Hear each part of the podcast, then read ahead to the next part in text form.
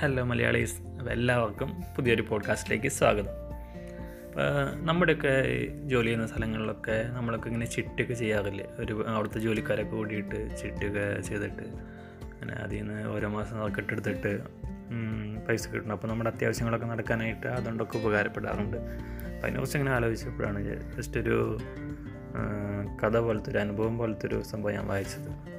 ഒരു സ്ഥാപനത്തിൽ ഇങ്ങനെ ഒരുപാട് പേരിങ്ങനെ ജോലി ഉണ്ടാകുന്നത് ഏകദേശം മുന്നൂറ് ജോലിക്കാർ അവരിങ്ങനെ നൂറ് രൂപ വീതം ഇങ്ങനെ അതിലേക്ക് ഇട്ട് അതിനുശേഷം സ്വന്തം പേരെഴുതിയിട്ട് ഒരു പെട്ടിയിൽ നിക്ഷേപിക്കും. അതിൽ നിന്ന് നറുക്കെടുക്കും. കുറി വീഴുന്ന വീഴുന്ന ആൾക്ക് ഏകദേശം മുപ്പതിനായിരം രൂപയാണ് കിട്ടുക. അപ്പോൾ ഇപ്രാവശ്യം എന്ത് ചെയ്തു? ഒരു ചെറുപ്പക്കാരന് ആളുടെ പേരെഴുതാൻ തോന്നിയില്ല.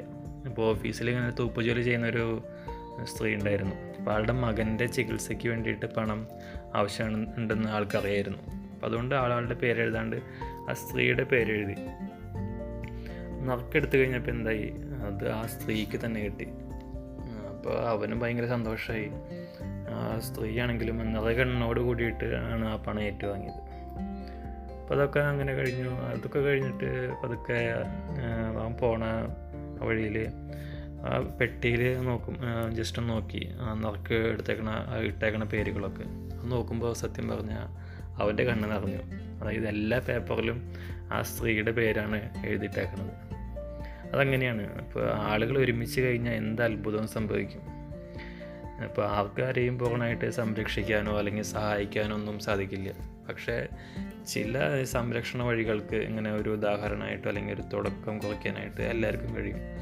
നമ്മളൊരു തിന്മ നന്മ ചെയ്യുമ്പോൾ അത് കണ്ടിട്ട് ചിലപ്പോൾ ഒരുപാട് പേർക്ക് പ്രചോദനമായിട്ട് അങ്ങനെ ചെയ്യും. പക്ഷെ നമുക്ക് ചെയ്യാണ്ട് അങ്ങനെ പോയി കഴിഞ്ഞാൽ ഒരാളും ചിലപ്പോൾ ചെയ്തൊന്നും വരില്ല.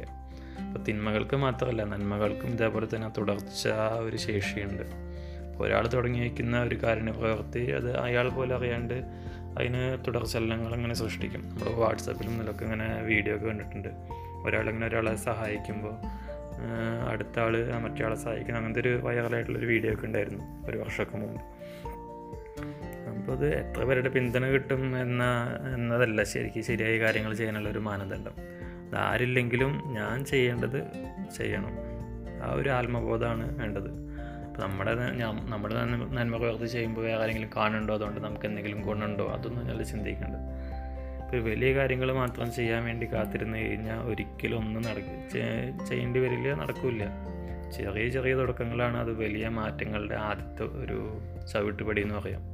അപ്പോൾ ഉടനടി ലഭിക്കുന്ന പ്രതിഫലങ്ങളുടെ പേരിലല്ല ഈ പ്രവൃത്തികൾ വിലയിരുത്തപ്പെടേണ്ടത്. അത് നമ്മളൊരു കാര്യം ചെയ്യുമ്പോൾ അത് സമൂഹത്തിൽ സൃഷ്ടിക്കുന്ന പ്രകമ്പനങ്ങളോ അല്ലെങ്കിൽ മറ്റുള്ളവർക്ക് ഒരു മാതൃക അല്ലെങ്കിൽ ഒരു പ്രചോദനം കിട്ടുന്ന ഒരു ഇതൊക്കെ ഉണ്ടെങ്കിൽ അതാണ് കണക്കിലെടുക്കേണ്ടത് ഒരു നന്മ പ്രവൃത്തിയുടെ അപ്പോൾ ചെറുതും തോന്നുന്ന കർമ്മങ്ങൾ എല്ലാം ഒരുമിക്കുമ്പോൾ അത് അളന്നെടുക്കാൻ സാധ്യമില്ലാത്ത ഒരു വലിയൊരു വലുപ്പം അതിൽ പല അത്ഭുതങ്ങളും അതുകൊണ്ട് സംഭവിക്കാനിടയാവും.